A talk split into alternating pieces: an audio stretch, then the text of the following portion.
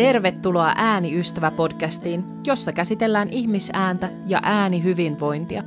Olen Laura Vallenius, äänikaupan perustaja ja äänenkäytön kouluttaja, ja mä haluan auttaa sua ja sun ääntä tutustumaan toisiinne paremmin. Hei, lämpimästi tervetuloa tämänkertaisen Ääniystävä-podcastin pariin.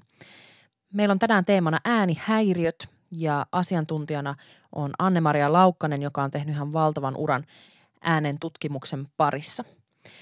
Jos koet, että tarvit apua ääneen, niin ota rohkeasti yhteyttä, mä mielellään auton sua. Ja toivottavasti saat tästäkin jaksosta apua ja näkökulmaa omaan äänihyvinvointiin. Eiköhän mennä aiheeseen. Hei, tervetuloa mukaan Ääniystävä-podcastiin Anne-Maria Laukkanen. Ihanaa, että oot täällä. Sut tunnitaan äänitekniikan ja vokologian professorina Tampereen yliopistossa. Ja sä oot tehnyt vuosien varrella ihan todella paljon merkittävää tutkimusta äänen parissa.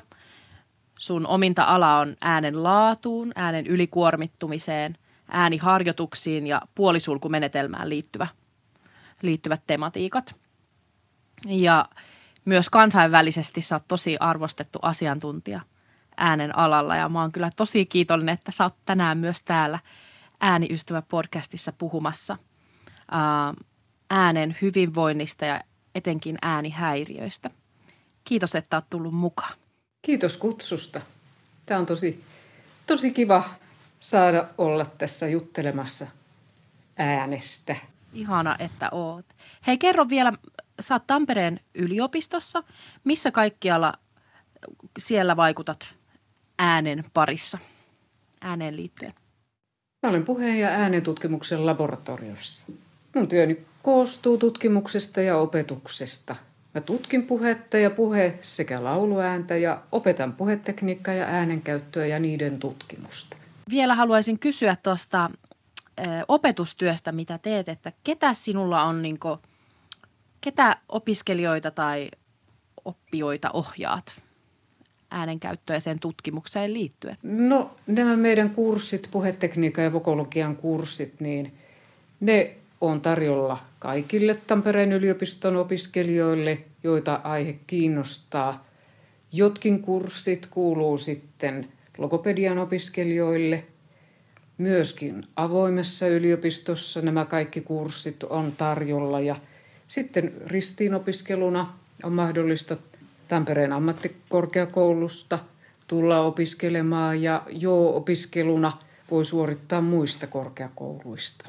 Toi on kyllä upea asia, että sitä on avoinna myös muille, jotka siellä yliopiston seinien sisällä arkisin opiskelevat, niin että voi asiasta kiinnostuneet tulla kuulemaan tietoa äänestä.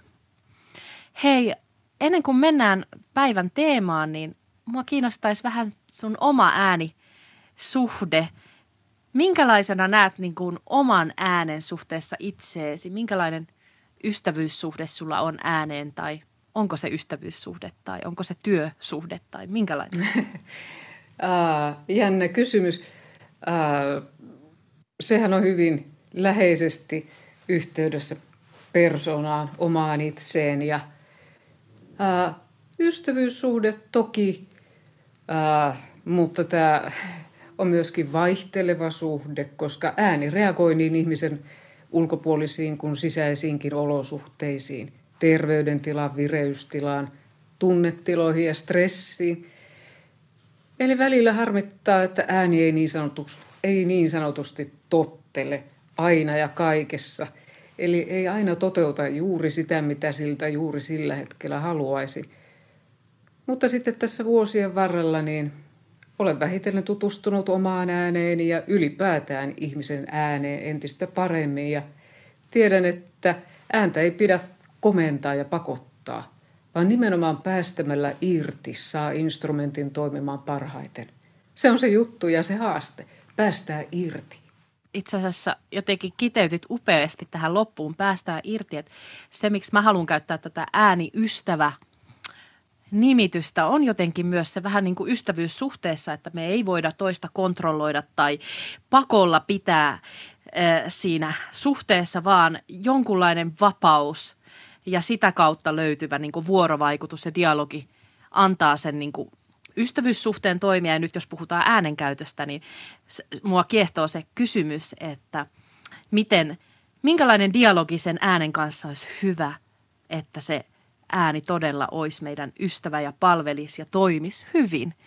Et ehkä kyse on just tästä vapaudesta, mihin sinäkin päädyit äsken tuossa vastauksessasi. Ähm, no tuleeko sulla mieleen joku tapahtuma oman elämän varrelta, että missä sun äänisuhde on jotenkin kokenut kolauksia tai on ollut haasteita ja äh, ehkä kenties mitä oot oppinut siitä tai miten pääsit siitä haasteesta eteenpäin? No tällaisia varmasti on lukuisia, mutta erityisesti jo kauan sitten liittyen siihen, kun aloitin klassisen laulun opiskelun. Se toisaalta myöskin sytytti sitten kiinnostuksen äänen tutkimiseen. Ja laulu on yhä edelleenkin minulle haastavaa, mutta toisaalta sekä perinteisen puhetekniikan opiskelun että sitten hyvän ja paneutuvan klassisen laulun opiskelun myötä ää, tai opetuksen myötä paremminkin hyvä ja paneutuva klassisen laulun opetus, jota olen voinut saada, on ollut ilo saada, niin, niin tota, sen ja myöskin sitten tieteellisen tutkimuksen avulla niin on muotoutunut pitkän aikavälin kuluessa se, mitä itse tänä päivänä opetan. Eli käytännön kokemukset, ne muovaa ja myös auttaa sitten siinä tutkimuskohteiden valinnassa. Mikä siinä klassisen laulun aloituksessa oli niin kuin suurin ää, semmoinen kohtaamasi niin kuin haaste tai ristiriita tai joku semmoinen ää, asia, jonka täytyi muuttua ikään kuin? Se on mielenkiintoinen kysymys, että mikä kaikki on niin kuin erityisen haastavaa, mutta ehkä se voisi kiteyttää juuri sillä lailla, että päästään irti ja sitten keskittyy siihen, että ää, kuuntelee omia tuntemuksia eikä muovaa sitä ikään kuin omaa mielikuvaa siitä, että miltä tämän kuuluisi kuulostaa, koska sillä lailla markkeeraa. Eikä se, eikä se juttu ole, ole se, vaan tekee jotakin sellaista, minkä kuvittelee, että tämä nyt kuulostaa sinne päin olevalta kuin mitä pitäisi. Ja sitten se kuitenkaan ei, ei, ei ole tuotettu sillä tavalla, sillä tavalla kuin olisi tarkoitus. Mielenkiintoista. No entäs, tuleeko mieleen vielä historian varrelta joku hetki, äänen käyttöhetki tai joku oivaltamisen hetki, joka vahvi, on vahvistanut sun omaa äänisuhdetta tai luottamusta siihen oman äänen toimintaan? Kyllä, se on tullut näiden puhe- ja lauluopiskelun myötä. Että on muovautunut semmoinen äänisuhde, jota ei voi tietenkään oppia kirjoista lukemalla tai tutkimusta tekemällä. Että se pitää kokeilla ja sitä kautta löytää erilaisia juttuja. Miten just sitten, kun sulla on niin valtavan laaja se tiedollinen ymmärrys äänestä ja sitten puhut nyt kokemuksesta, niin miten sä näet sen niin kuin tiedon ja kehon ja mielen ja äänen yhteyden, että mi, mitä ääni on tai miten se asettuu meihin? Niin, äänihän syntyy kehossa, kehon toiminnan tuloksena – Kehon terveydentila vaikuttaa ääneen. Mieliala, tunteet, stressi vaikuttaa kehoon ja ääneen. Tarkemmin sanottuna mä hahmotan asian viime kädessä niin, että meillä on kaksi päinvastasta vahvaa elintärkeää toimintaa, jotka liittyy äänielimistön toimintaan ja tavallaan kilpailee sen käytöstä. Hengitys ja nieleminen. Hengitys avaa ääntöväylää, rentouttaa nielua ja kielen kantaa – laskee kurkun päätä, siirtää äänihuulia etäämmälle toisistaan. Nieleminen taas päinvastoin kuroo ää, nielua, painaa äänihuulia tiivimmin yhteen, sulkee väylää, nostaa kurkun päätä. Ne hengitykseen liittyvät toiminnat edistää sitä vapaata, tehokasta ja taloudellista, eli äänielimistöä mahdollisimman vähän kuormittavaa äänentuottoa. Ja nielemiseen liittyvät toiminnat taas sitten haittaa. Tällainen tämän hahmotan. Upeasti sanotettu. Mä en ole itse asiassa kuullut tällaista kahtiajakoa ennen. Toki äh, itsekin koulutuksessani ja työelämässäni paljon todistanut tätä hengityksen hyvää vaikutusta meidän ääneen, mutta noin upeasti kiteytyt myös tuon ikään kuin vastakkaisen toiminnon, mikä siellä on, sen nielemisen ää, fysiologia ja siihen liittyvät toiminnot. Miten näet, että, että niin kuin, joutuuko äänenkäyttäjä niin kuin balansoimaan näiden kahden välillä vai tulisiko just keskittyä sinne niin kuin hengitys, hengityksen aikaan saamiin asioihin tai miten niin kuin äänenkäyttäjä voisi näitä kahta asiaa työstää? No käytännössä se, että miltä tuntuu nielussa, kurkussa silloin kun hengittää, niin se on semmoinen aika hyvä, ää, hyvä niin kuin tunnistaa, koska ei tunnu oikeastaan miltään. Niin se antaa osvittaa siitä, että mitä on se rentous. Että kun ei tee sellaisia asioita, mitä ei tarvitsisi tehdä, pääsisi helpommalla. Sitten taas stressaantuneena nämä tämmöiset nielemiseen liittyvät ikään kuin turvamekanismit aktivoituu enemmän ja – tätä kautta voisi selittyä se, että, että jännittäminen ja stressi tekee usein sellaisia ikäviä juttuja äänelle, kireyttä ja hankaloittaa sitä, mikä taas sitten niin kuin rauhallisessa mielentilassa on ihan luontevaa. Mennään vielä näihin äänen häiriöihin ja ongelmiin hetken päästä ja puhutaan lisää niistä, mitä ne on ja mitä se tarkoittaa ja missä tilanteissa niitä syntyy. Mutta vielä ennen sitä mua kiinnostaa tämä, että kun opetat yliopistolla äänen käyttöä ja puhut, luennoit siitä, niin minkälaisiin asioihin keskityt opiskelijoiden kanssa, että mitä ikään kuin sinun koulutuksessa käydään läpi? No meillä käydään läpi tietysti tämmöiset anatomian, fysiologian asiat ja akustiikkaa, mikä sitten antaa niin kuin tämmöisen tiedollisen viitekehyksen. Mutta se käytännön, käytännön ääniopetus, niin se on sellaista, että mä pyrin siihen, että jokainen tutustuu omaan ääniinstrumenttiinsa, sen mahdollisuuksiin, haasteisiin ja löytää itseluottamusta äänenkäyttäjänä. Tavoitteena on vapauttaa ne omat ääniresurssit päästä irti niistä meillä itse kullakin olevista totutuista tavoista, jotka kuroo ja estää äänen soimista vapaana ja ää, ilmaisevana, kuuluvana, kestävänä. Kaikki tämä ei tietystikään välttämättä tapahdu yhden kurssin aikana, mutta vähintäänkin se yksikin kurssi voi antaa tietoa siitä, että mitä kannattaa etsiä – ja eväitä siihen, millä tavalla etsiä. Eli se voi laittaa hyvän prosessin alulle. Se oma prosessi on tärkeä. Ja toi on ihana, kun mainitset sen prosessin, että niin se varmasti on, että jokainen on siinä omassa prosessissa, omalla matkalla. Ja vaikka kävi saman kurssinkin uudestaan, niin löy- saattaa löytää ihan eri asioita ja aarteita, riippuen sitten siitä, missä vaiheessa oman äänen kanssa on menossa. Tai tai jos on tulossa opettajaksi vaikka, niin oman opettajuuden kanssa siihen voi liittyä niin paljon eri puolia. Sulla on pitkä ura jo takanakin päin, niin huomaatko äänenkäytössä jotain tämmöisiä trendejä, että kun oot seurannut suomalaista äänenkäyttöä, toisaalta opiskelijoissasi äänenkäyttöä, niin mitä niin kuin tässä ajassa verrattuna aikaisempaan, niin onko jotain muutosta havaittavissa ihmisten äänenkäyttötottumuksissa tai äänen hyvinvoinnissa? Joo, meillä on tämmöisiä ihan, ihan tutkimustuloksia siitä, että esimerkiksi mitä on tapahtunut puhekorkeudelle.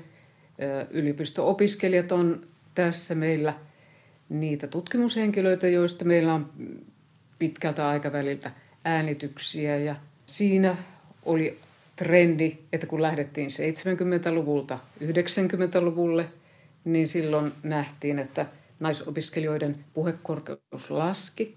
Mutta nyt sitten 90-luvulta tähän päivään tämä trendi on toisinpäin.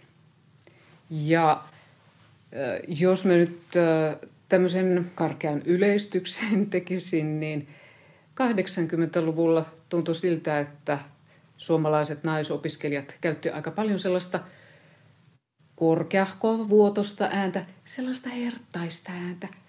Ja seuraavaksi tuli trendi sitten matalasta ja takaisesta äänestä. Ja sitten eh, tällä hetkellä sukupuolesta riippumatta nariseva äänenkäyttötapa on yleistynyt. Tämä, että puhutaan niin kuin tällainen.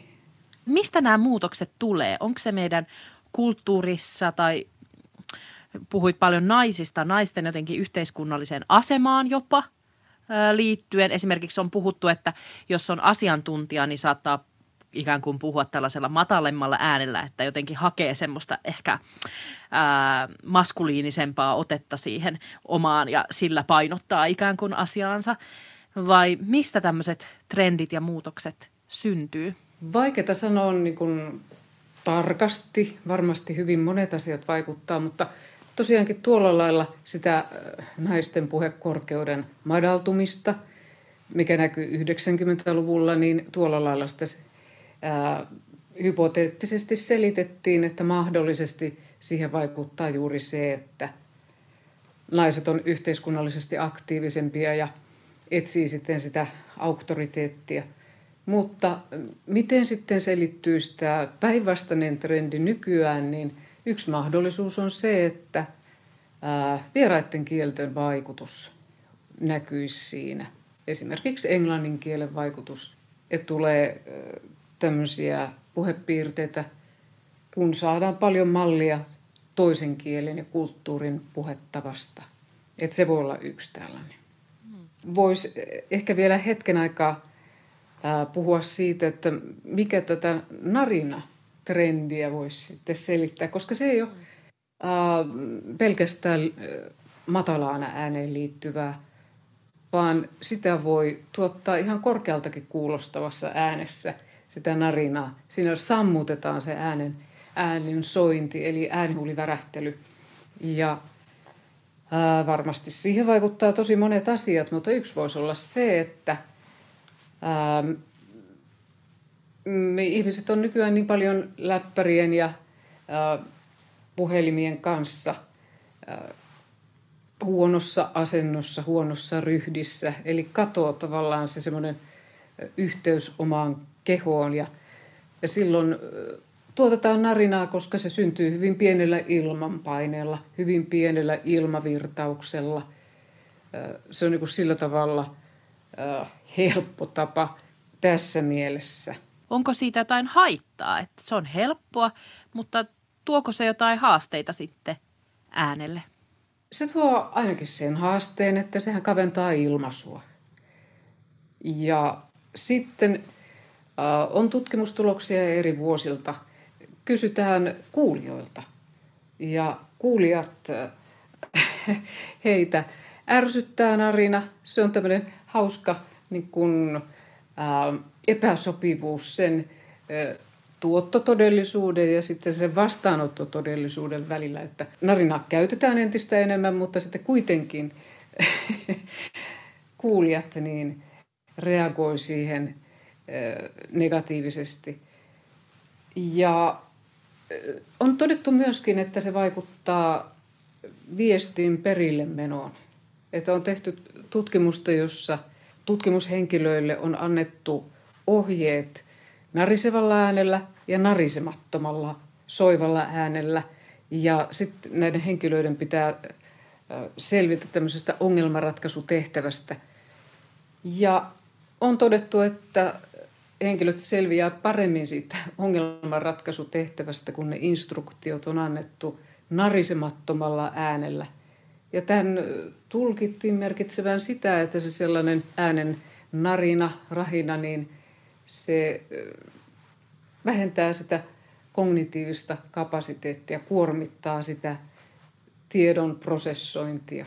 Sitten on kliinisiä havaintoja, että runsas ponnisteisen narina-äänen käyttö liittyy myöskin äh, kurkunpään orgaanisiin muutoksiin, sellaisiin kuin granulooma, eli tuolla kannurustoseudussa jyväsolu kasvannainen, josta aiheutuu kipua ja näin.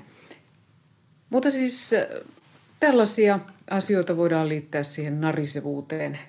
Tämä on tosi mielenkiintoinen tematiikka, tämä narina. Ja, ja just, että jos edes viesti ei mene narisevalla äänellä ikään kuin perille, niin silti sitä yhä enenevissä määrin käytetään. Ja tuo, mitä mainitsit ihan aluksi tässä, kun aloit kertoa narinasta, että onko se sitä, että ihmisillä on tosiaan ehkä heikompi kontakti siihen omaan ääneen, ääni-ilmaisuun, kenties omaan kehoonsa, kuten sanoit, että paljon ihmiset viettää aikaa tietokoneen tai puhelimen äärellä, että tulisiko meidän todella käyttää enemmän ääntä tai harjoituttaa sitä jotenkin muillakin tavoilla, tai jo, niin, mikä siihen voisi auttaa, että se narina ikään kuin vähentyisi? Se, että ää, vapautetaan sitä instrumenttia soimaan sen sijasta, että sitä kurotaan, laitetaan niin kuin korsetti kurkkuun. Sitähän se tavallaan narina on. Mutta nämä tavat, ne tulee niin helposti, että jos sitä kuulee paljon ympärillä tietynlaista puhetta, niin sitten alkaa puhua itsekin, eikä sitä edes huomaa. Ja tämä onkin hyvä ei ole vielä tässä podcastissa ehkä puhuttukaan tuosta mallioppimisen vaikutuksesta, että, että kuinka paljon se meidän lähipiiri ja oma kodin puheympäristö vaikuttaa siihen omaan äänenkäyttötyyliin. Hei, sä oot paljon tutkinut esimerkiksi äänenkäytön opetusta, miten se vaikuttaa äänen käyttäjään. Kohderyhmänä on ainakin ollut paljon opettajia, joilla näitä äänihäiriöitä paljon on todettu, kuten aikaisemmin puhuttiin. Mutta minkä, mitä hyötyjä sillä äänikoulutuksella voidaan saada? No, on tutkimustuloksia siitä tosiaankin, että jo ihan välittömiä vaikutuksia, positiivisia vaikutuksia voi olla hyvällä tämmöisellä puolisulkuharjoituksella. Mutta sitten on myöskin tutkimustuloksia, että jo yhdellä muutaman tunnin luento- ja harjoituskerralla voi olla positiivisia vaikutuksia – sillä voi päästä kiinni siihen, mitä kohti pyrkiä. Yleensä kuitenkin äänitreeniä suositaan tehtäväksi vähintäänkin seitsemän viikon ajan kokoontuminen kerran viikossa ja sitten strukturoituja kotiharjoituksia joka päivä. Oleellista siinä on hahmottaa, että mikä on tavoite, millä tavoin sitä voi etsiä, miltä tuntuu ja kuulostaa, kun sen on löytänyt. Tässä tarvitaan kokenutta opettajaa antamaan palautetta ikään kuin pitämään peiliä edessä. Omien kehotuntemusten herkistyminen on hyvin tärkeää. Tutkimustulosten mukaan kahden kuukauden ääniopiskelu opettajilla tuotti positiivisia tuloksia, jotka oli itsearvion perusteella läsnä vielä vuoden kuluttua siitä harjoittelun päättymisestä. Keskeisiä positiivisia tuloksia oli se, että osaa kiinnittää enemmän huomiota siihen instrumenttiinsa ja sen huoltoon ja on löytänyt työkalupakkiin eväitä, eli niitä harjoitteita, joilla voi lisätä äänen toimivuutta. Kun niitä käyttää lämmittelyharjoituksina ja jotka auttaa myös siinä sitten ääntä palautumaan kuormituksesta. Opettajat raportoi useita jo edellä mainittuja äänen ylikuormittumisen oireita, eli usein joka kuukausi tai viikoittain esiintyvää kurkun ärsytystä, lisääntynyttä limaneritystä tai palan tunnetta kurkussa – kurkun tai kaulan kipua ja väsymystä, äänen rasittuneisuutta ja katkeilua ja käheyttä ilman infektioita ja niin edelleen.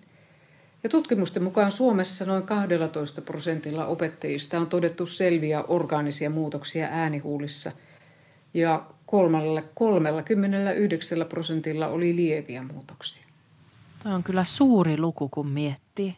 Se on suuri luku ja eikö ole näin, että niin kuin tämmöisiä äänioireita kokee jopa puolet tai miten, miten se olikaan niin kuin arjessaan. Että se on ihan valtava määrä äänityöläisiä. Ja sitten kun puhuttiin siitä, että miten se ääni, me opitaan siitä ympäröivästä ääniympäristöstä äänen käyttöä, niin kuinka tärkeää olisi, että vaikka opettajat, jotka kohtaa valtavan määrän ihmisiä päivittäin, että heillä itsellään olisi terve, hyvin toimiva ääni, koska he välittää sitä taas sitten eteenpäin ää, nuorille ja, ja muille ihmisille. Minkälaisia äänenkäytöllisiä uhkia tai haasteita sä tunnistat yleisesti tai ihan meidän suomalaisten um, kulttuurissa, mitä tällä hetkellä on? No yksi haaste on se, että Suomessa näyttelijäkoulutusta lukuun ottamatta puhetekniikkaa ei opeteta uusille sukupolville enää juuri missään. Tampereen yliopisto on ainoa, jossa puhetekniikkaa on mahdollista opiskella tällä hetkellä pitkän sivuaineen verran. Tämä mahdollisuus on siis tarjolla myös avoimessa yliopistossa.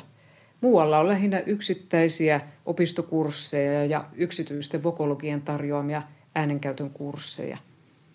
Meillähän oli Tampereen yliopistossa kymmenisen vuotta tarjolla puhetekniikan ja vokologian maisteriopetus, mutta kaikki on supistunut ja nyt meillä on tämä pitkä sivuaine, mikä täällä on tarjolla. Ja aiemmin oli niin, että esimerkiksi äidinkielen opettajille ja tulkiksi valmistuville ja toimittajille oli opintoihin kuuluvana puhetekniikan ja äänenkäytön opetusta. Nykyään ei ole, että se on sen, sen varassa, ketkä löytää näitä, näitä kursseja ja haluaa tällaista. Eli sekin edesauttaa sitä, että mm, mikä tahansa trendi nyt sitten puhekulttuurissa tapahtuu, niin se leviää ja sille ei ole mitään semmoista vastavoimaa, että hei, voisit ehkä saada enemmän, enemmän tota, ä, oman ääniinstrumentin mahdollisuuksia käyttöön ja pienemmällä vaivalla käyttämällä jotain muuta. Voisit laajentaa sitä omaa repertuaria ja näin poispäin.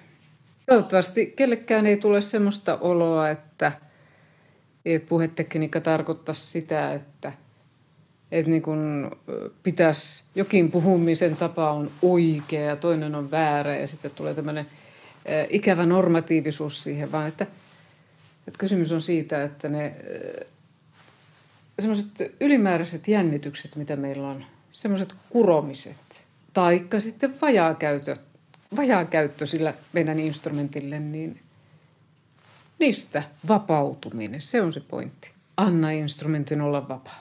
Niin sitten se toteuttaa sitä, mitä sä haluat sillä tehdä. No hei, ähm, nyt ollaan puhuttu jo vähän tämmöisistä niin kuin trendeistä ja tavoista, miten oot havainnut ja toisaalta tutkimuksetkin havaitsee, että suomalaiset käyttää ääntä, mutta jos mennään ihan päivän teemaan siihen äänen ylikuormittumiseen, niin mitä se oikeasti niin kuin on?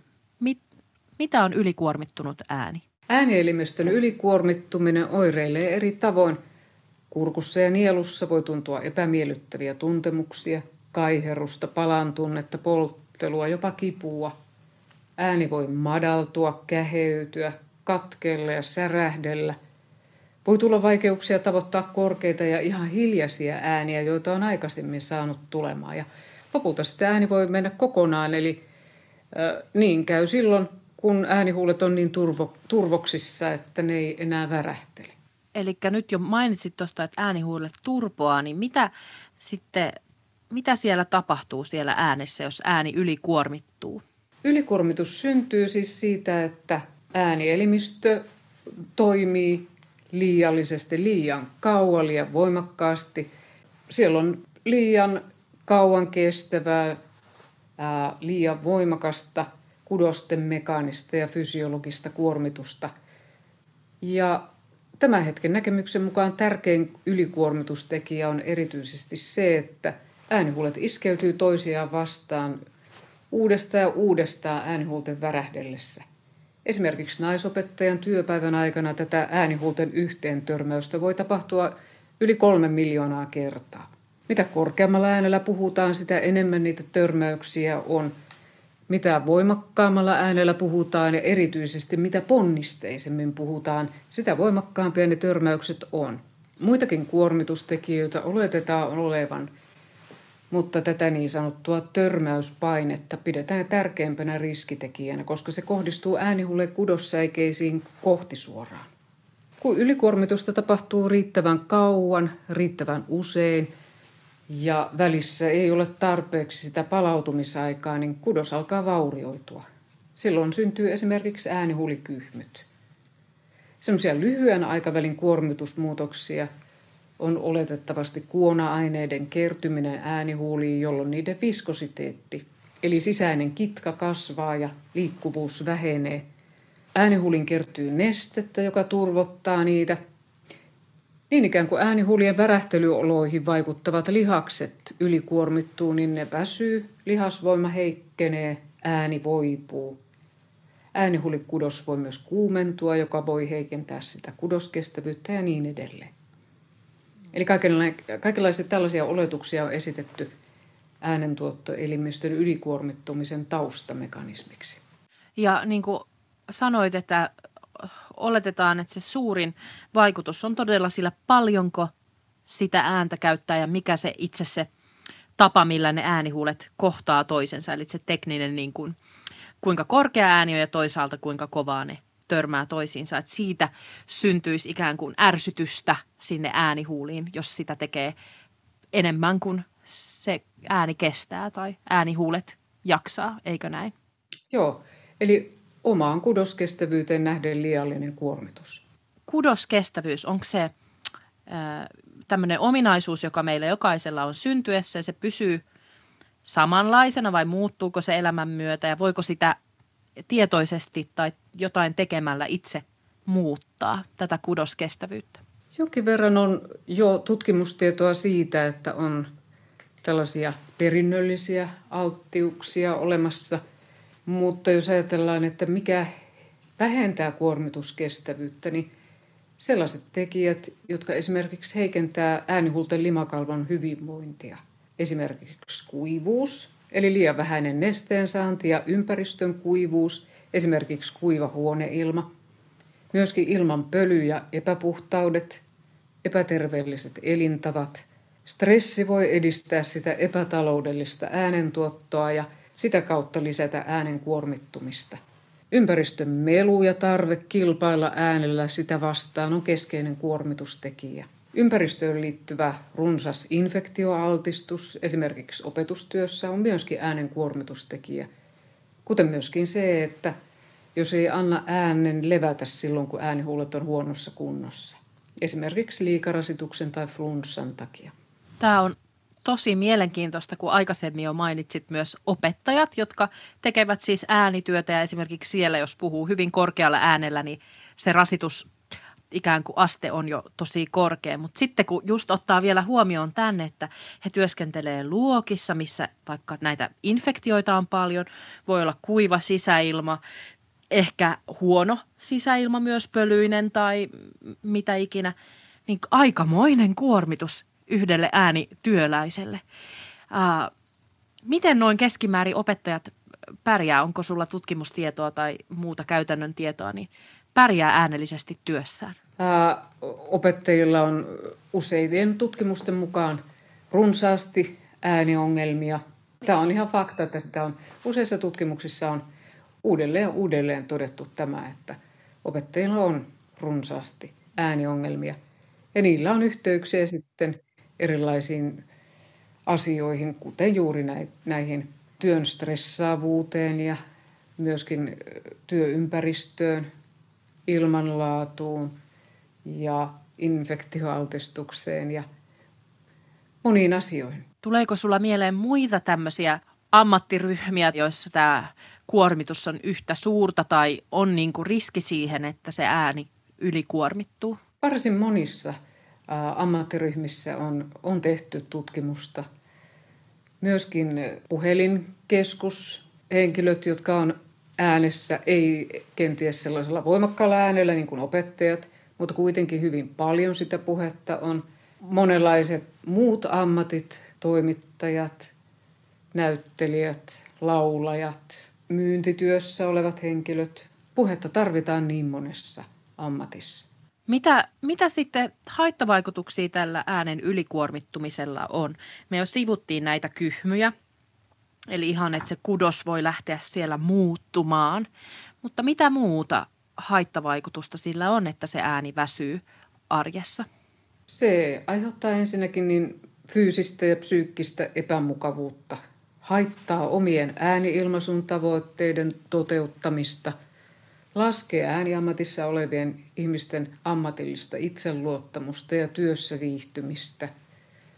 Tosiaankin toistuva ylikuormittuminen sitten voi johtaa orgaanisiin muutoksiin äänihuulissa ja sen seurauksena pysyvään äänen käheytymiseen ja äänen toiminnan ja kestokyvyn heikkenemiseen. Ja riskinä on sitten työkyvyn heikkeneminen äänityössä, sairaslomien tarve, lopulta joskus jopa ammatinvaihto, kun ääni ei kestä ammatin vaatimuksia. Nyt kun ääni on meidän matkassa aamusta iltaan ja ehkä arjessa siihen ei tule edes kiinnitettyä huomiota silloin, kun asiat on hyvin. Ja sitten elää arkea ja sen aikatauluja ja toteuttaa niitä asioita, mitä täytyy. Ja ehkä päätyy siihen tilanteeseen, että huomaa, että ääni on jo ylikuormittunut tai ai kauhea, että mähän puhun naristen tai että mulla on näitä kaikkia erilaisia tapoja, jotka ei tee hyvää sille äänelle, niin miten tämmöistä ylikuormitusta sitten voi purkaa tai mitä ylikuormittuneelle äänelle voi niin kuin tehdä? Äänilepo on ensisijainen siinä akuutissa vaiheessa – ja seuraavaksi pitää miettiä, mistä tilanne on johtunut ja miten sitä voi jatkossa välttää. Pitää tuntea ne omat rajat, tunnistaa äänen väsymismerkit ajoissa. Ja esimerkiksi äänikoulutus on keino, jolla tavoittaa taloudellisempi, tehokkaampi ääniinstrumentin toiminta, jolloin ne kuormitusrajat siirtyy, ne ylikuormitusrajat siirtyy hieman kauemmaksi. Työympäristöstä ja työtavoista johtuviin ongelmiin voi ja pitää yrittää vaikuttaa. Omia työtapoja voi muuttaa. Esimerkiksi opettaja voi kehittää vaihtoehtoisia opetusmuotoja, jolloin ei tarvitse olla äänessä kaiken aikaa. Voimakkaan äänenkäytön sijasta voi meluisessa ympäristössä käyttää muunlaisia huomionhankintakeinoja, kuten pilliin puhaltamista ja kellon soittamista – Kuulijaryhmää voi mahdollisuuksien mukaan jakaa pienempiin osiin, jolloin voimakkaan äänenkäytön tarve vähenee ja niin edelleen. Tuli tästä mieleen, että mulla esimerkiksi yksi iso oivallus mun pedagogiuralla on ollut se, että minun opettajana ei tarvitse olla koko ajan äänessä. Että vaikka mä opettaisin pieniä yksivuotiaita lapsia tai vanhempiakin, niin minun ei tarvi koko ajan mun äänellä – ää, viedä sitä opetustilannetta, että jotenkin sen rytmittäminen, että paljonko sitä ääntä käyttää ja myös lepohetkien salliminen ikään kuin siellä työn sisälläni niin on ollut tosi arvokasta mulle itselleni. Sen lisäksi Kyllä. toki, että pitää huolta näistä muista. Niin. Joo, totta, juuri noin. Ja varmasti se, se kuulijakuntakin voi viihtyä paremmin. Joo. se voi olla senkin kannalta mukava, että on sitä vaihtelevaa ja e, ei ole jatkuva, jatkuva puhetulva. Hei, jos mennään vielä tämmöisiin äänitekniikkaa kehittäviin, kun puhuit tästä, että voi ikään kuin sitä rajaa, että paljonko ääni jaksaa, niin voi ikään kuin loitontaa, työntää kauemmaksi, niin minkälaisella äänen harjoittamisella, onko jotain ihan konkreettisia välineitä, millä sitä äänitekniikkaa voi parantaa? Se liittyy siihen, että miten helposti, miten helposti, vapautuneesti ääni tulee. Mitä vähemmän sitä komentaa ja kuroo ja muovaa, niin sitä, sitä helpompaa ja luonnollisempaa. Jos ajatellaan, että mitkä olisi täsmävinkkejä vaikka siihen, että miten välttää äänen ylikuormittumista, niin ensinnäkin mä sanoisin, että etsi instrumentin vapaa toiminta. Tunnista omat rajat ja anna väsyneen äänen levätä. Äänilepo ei aina tarkoita täyttä hiljaisuutta, vaan se voi myös olla pientä kevyttä hyminää haukotustunteella tai mukavaa sumutorviääntelyä – uu, huulet reilusti törröllä. Tai sitten vaikka pillin tai letkun pätkän kautta vesipulloon ääntelyä. Silloin se vesi kuplii ja se voi tuntua mukavana hierontana nielussa ja kurkussa. Eli tällaisia äh, vinkkejä. Tietystikin niin nämä anna äänen levätä ja muuta, niin se on sellainen asia, että ihmiset, jotka on kiireisessä äänityössä, niin on monta kertaa siinä tilanteessa, että ei ole oikein mahdollisuuksia siihen. Ja se on kauhean eh, ikävä tilanne, jolle pitäisi voida tehdä jotain. Kyllä. Ja se onkin haastavaa joskus, kun ne aikataulut ja vaatimukset tulee meidän ulkopuolelta sieltä työelämästä tai, tai välillä perheelämästäkin, jos kotona mm-hmm. käyttää paljon ääntä. Ähm, onko tähän niin kuin palautumisen, jos mietitään lepoa ja kehon äänen palautumista, niin onko siihen jotain konkreettisia apuvälineitä, äh, tulee mieleen hengitysharjoituksia tai jotain kehollisia äh, menetelmiä, millä voi tukea sitä levon ja palautumisen tehostumista? No mä otin tuossa esille tämmöisiä puolisulkumenetelmiä ja yleisesti ottaen niin kun tunnistaa miltä tuntuu ään, äänen elimistössä silloin kun sä vaan hengität ihan, ihan rennosti, et yritä tehdä mitään ihmeellistä, niin, niin se miltään tuntumattomuus, se rauha, rauha, rentous, sen löytäminen, sen etsiminen ja löytäminen on tosi äh, hyvä. Ja sitten näitä harjoituksia, joilla voi etsiä semmoista helpompaa, vähemmän kuormittavaa ään, äänenkäyttöä, niin niitä on muun muassa nämä puolisulkumenetelmät, jossa siis nielun, suu ja nenäontolon muodostamaan väylään tehdään ahtautuma.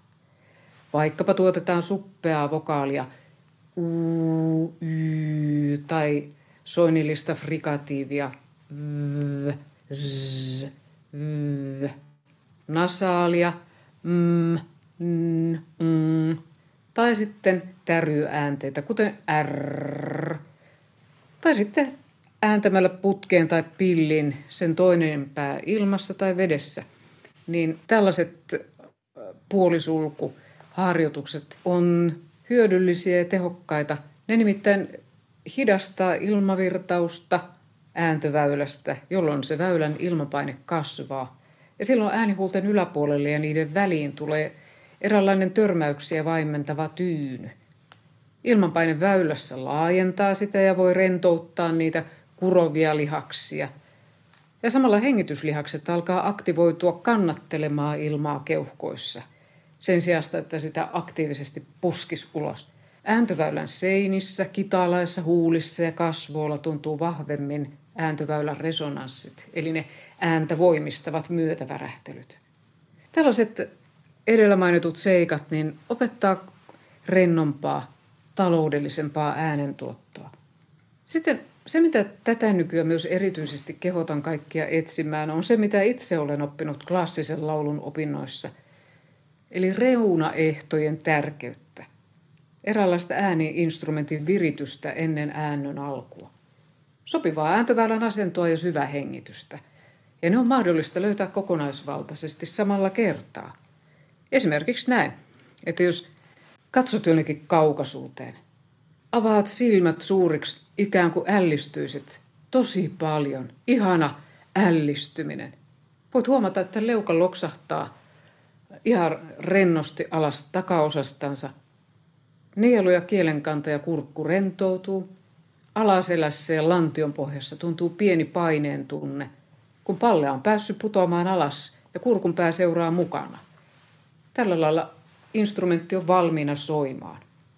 Kaikukoppa on auennut ilman, että sitä väkisin auotaan mihinkään suuntaan ja äänihuulet on sen verran etäällä toisistaan, että ne pääsee tekemään laajaa liikettä ja kohtaa toisensa kevyesti. Ilmanpaine riittää, kun palle on päässyt tarpeeksi alas. Vartalon kudosten kimmoisuus potkaisee ääneen tarvittavaa voimaa vaiva, vaivattomasti. Eli siis etsitään sellaista mahdollisimman itsestään tapahtuvaa. Tämä oli hieno muistutus, että et sen lisäksi, että me kehitetään sitä tekniikkaa ja työstetään ja palautetaan ja huoletaan ääntä, niin mitä tapahtuu just ennen sitä ääntöä. Että jos vaikka koen, että mun täytyy nyt huutaa tuonne kauas, saada ääni kantavaksi ja kuuluvaksi, ettei lähde soitellen sotaan, vaan just niin kuin kuvailit upeasti tämän mielikuvan kautta, että me ikään kuin valmistetaan se ääni siihen, mitä halutaan seuraavaksi sillä äänellä tehdä ja se valmistamisen tärkeys – ja kuka sitten mistäkin mielikuvasta sen löytää, mutta tuossa oli upea kuvaus siitä tämmöisen hämmästyksen, ihmetyksen kautta, vaikka miten sen voi löytää.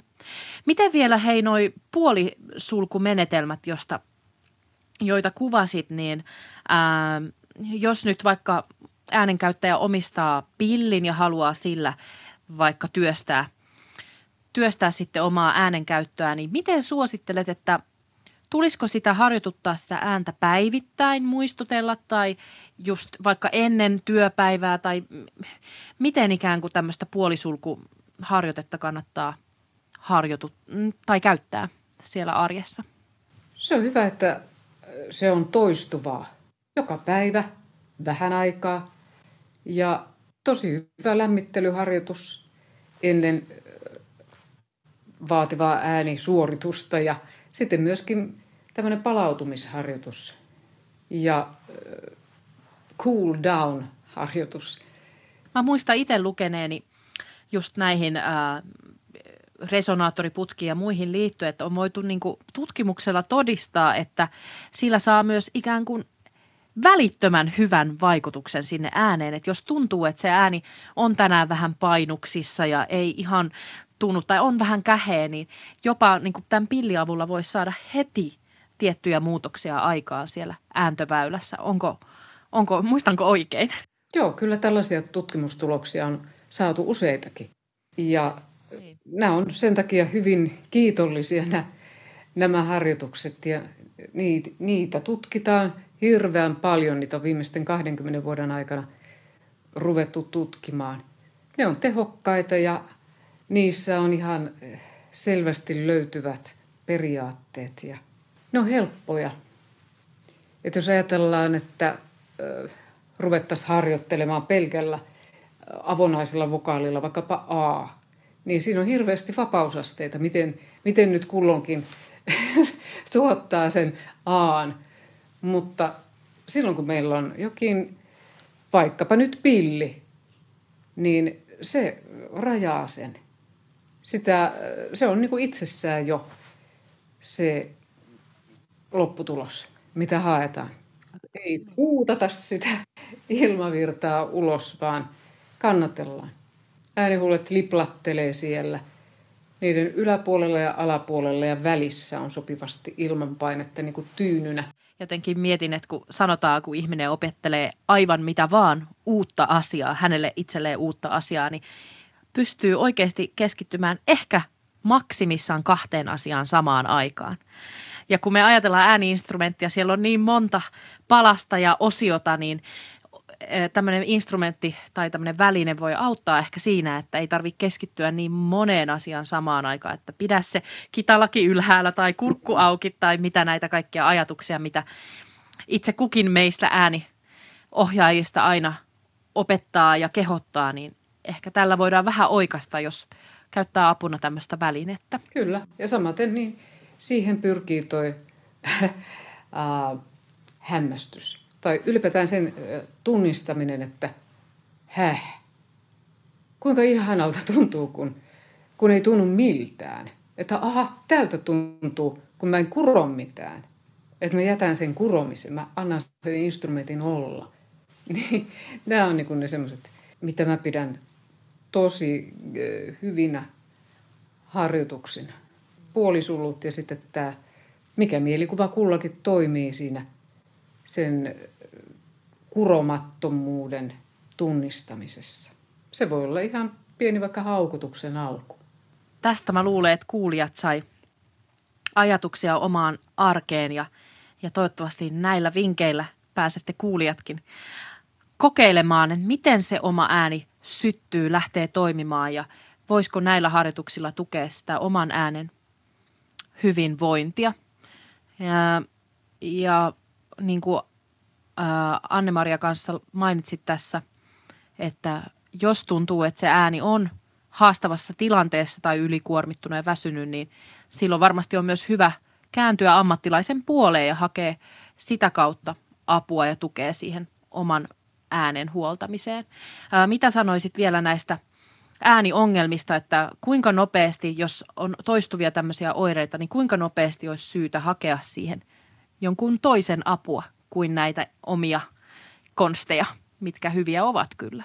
Niin, se riippuu tietysti siitä, että miten, miten paljon kokee äh, haittaa omassa työssänsä. Ja, ja meillähän on tietystikin puheterapeuttien ammattiryhmä, foniatrit, jotka on puhe- ja äänihäiriölääkärit, niin he tekee sen foniatrit sen diagnoosin siitä, että onko jotakin orgaanista, elimellistä siellä kurkun päässä ja sitten puheterapeutit voi, voi hoitaa tällaisia.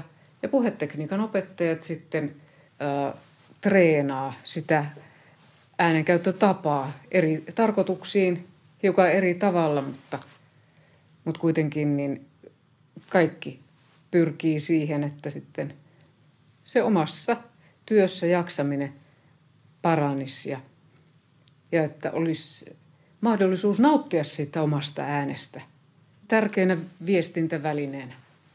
Lopulta ääni on aika huikea voimavara ja äh, kontaktoinnin väline, millä me löydetään toisemme ja saadaan luotua yhteyttä toistemme välille. Kiitos paljon Anne-Maria, kun olet ollut tässä vieraana. Tuntuu etuoikeutetulta saada kuulla sinun kaltaiselta asiantuntijalta niin kuin näkemyksiä äänen hyvinvointiin. Ja kiitos kaikesta siitä työstä, mitä olet tehnyt meidän itse kunkin äänihyvinvoinnin eteen. Ja kiitos, että teet edelleen. Ja toivotankin sulle oikein hyvää syksyn jatkoa. Kiitos, sitä samaa.